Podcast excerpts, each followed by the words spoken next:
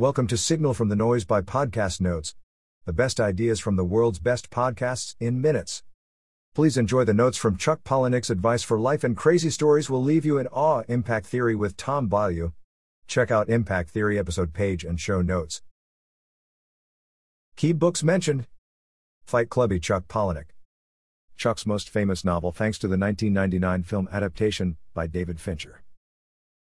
He wrote it while working full time, and most of it was written while he was at work.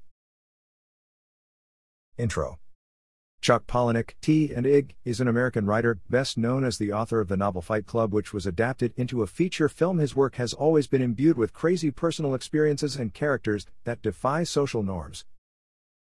This is an in depth look at Chuck's creative process, early life development, and crazy life stories that will leave you in awe. What's interesting about this particular episode is that Tom and Chuck don't avoid silence nor are those authentic junctions removed in the post production, something that doesn't happen too often in mainstream media.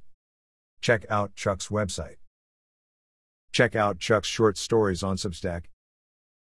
Chuck's latest essay, People, Places, and Things. Host Tom Bilyeu at Tom Bilyeu. How to freeze your monkey mind. Chuck loves playing with three dimensional Tetris blocks. He is talking about stonework, it runs in his family.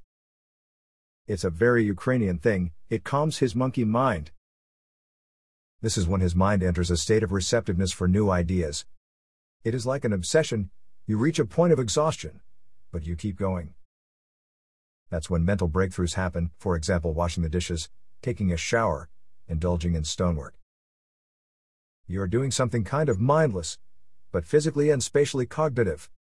For Tom Bilyeu, it's about journaling, meditation, or taking a shower. Removing stimulus so the body can relax. Melding the in between of the conscious and the subconscious mind. In pursuit of creative ideas. Quote, no matter how interesting the idea is, if it's, quote, my dinner with Andre, quote, I'm not going to sit through it. Chuck Palahniuk.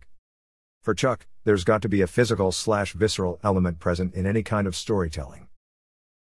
Not just people talking in compelling spaces, like it's the case with my dinner with Andre. A lot of his creative work gets done while he's doing physical labor. He can only think for so many minutes at a time. There needs to be an overall task that he is doing as a foundation for making the ideas occur at a slow pace. The baby takes a long time to come out, new ideas won't come out every 30 seconds he might as well fill up his time with something else. Chuck wrote Fight Club while he was working full time, and most of it was written while he was at work. Doing thoughtless work, your mind has to stay occupied with something, quote, and that's when the ideas start to come around, on a reasonable rate. I'm not rushing thing. Chuck Palahniuk. Why did the bishop slap Chuck? The dream of a universal field theory. Elephant mind versus monkey mind. Chuck's writing teacher Tom Spanbauer taught him about the elephant mind. It is the mutual consciousness across all human beings, living and dead. When you connect with the elephant mind, you have the potential to create something that's going to resonate with a huge number of people. How to find that zone? Illustrated via Chuck's crazy life story. Young Chuck had a very old school bishop who would slap them so hard it would turn their heads sideways and taste blood. The slap is a part of receiving the sacrament of confirmation and a sign of full membership to the Christian community. Similar to the rite of passage ceremonies conferring knighthood, a touch to the shoulders. This is also what Dalai Lama did to one of Chuck's friends, he slapped her across the face. The meaning is waking up to what it means to be a human being, confronting your mortality. Quote, I'm always looking for these cross cultural ideas and gestures and images that can be tied together in a new, fresh way. Chuck Palahniuk. Because the slap is a cross cultural thing, Chuck used it accidentally in Fight Club, punching a character in the ear. He is looking for these ideas not only as a writer but for making sense out of what looks like chaos, sort of a universal field theory. How to make shame productive. At one of his workshops, Chuck stepped over the line and made one of the students cry. He was called out and felt enormous shame, but he liked it. Quote, after you've had your period in the shower and all the girls throw tampons at you, you've got nowhere to go than up. Chuck Palahniuk. Chuck is referring to the menstruation scene from the Carrie, 1976 film. We spend a lot of our time resisting being shamed. It makes us stop feeling like we are at the center of the universe, and puts us back ground zero. The ground zero is like a fresh wake up, there is freedom, you are not trying to dominate and look good. When you get to that place, you have two choices remain the same, unauthentic, or do things differently. There is an awareness that what you're doing is a conscious choice. This is how you know you reached ground zero. Quote, if you build back the same without knowing you're doing so, then you never reached zero. Chuck Palahniuk. What scares you has meaning. Build towards what frightens you or what you are most afraid of failing at. Why choose the path that can bring you the biggest amount of misery? When on your deathbed, you are not going to say, Wow, I'm really glad I did all the easy things. Quote, the fear validates that you are doing the thing that means something to you. Chuck Palahniuk. Don't build your passion on the foundation of trying to impress other people, redeem yourself, or get money. If you want to be a writer, do not write for any other reason other than the love of writing.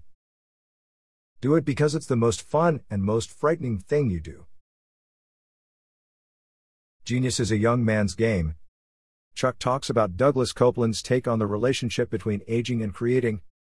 He is a Canadian novelist, best known for his 1991 international bestseller Generation X.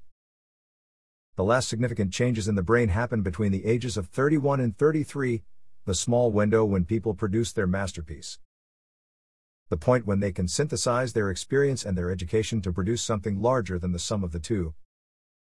33 to 34 is generally when people buy their freedom with their masterpiece. If you are still doing your passion at that time, this is the time when you are expected to break out. Genius is a young man's game.